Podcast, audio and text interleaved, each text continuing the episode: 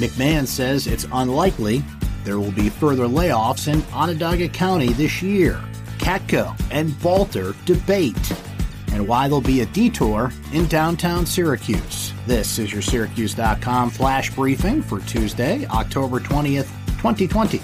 I'm Brent Axe. He stopped short of promising, but Onondaga County Executive Ryan McMahon said it appears unlikely that he will have to lay off or furlough any more county workers in 2020.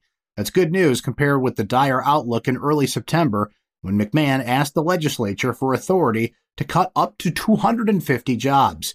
As it turned out, the county last month laid off seven workers and furloughed 19 others for up to six months. Now it looks like that might be the end of the cuts. If sales tax revenues in November fall significantly short of expectations, that could change the outlook. But that now looks unlikely, McMahon said. County officials were pleasantly surprised earlier this month when an October sales tax payment from the state came in $10 million higher than the same payment from 2019. McMahon said he's now focused on preparing a budget for 2021. He still anticipates long term fiscal strain County officials expect a $20 million cut in annual state aid, among other challenges.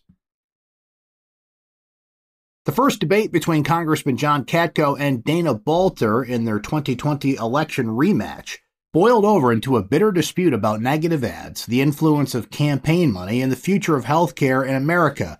Katko and Balter took turns accusing each other of slander, lies, running sleazy ads, and even a possible crime during the hour long debate in the Syracuse.com newsroom.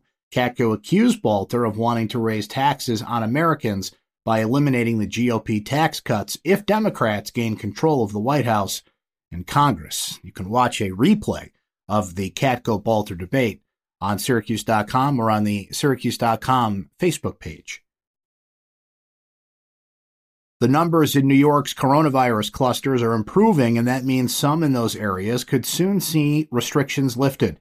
Governor Cuomo said the state is reviewing data on the cluster zones now and will announce changes on Wednesday, which could include shrinking the areas subject to new rules imposed earlier this month. The rules included new limits on gatherings, businesses, schools, and religious events and were meant to control further spread of the virus.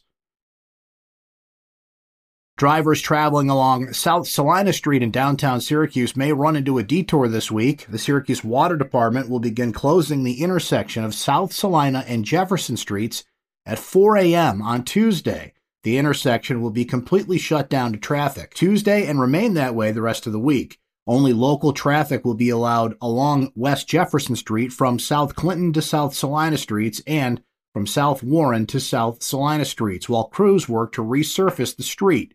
The intersection is expected to reopen no later than Friday, depending on the weather. When that happens, the 400 block of South Salina Street also will reopen. That's your Syracuse.com flash briefing for Tuesday, October 20th, 2020. I'm Brent Axe. Stay safe and enjoy the rest of your day.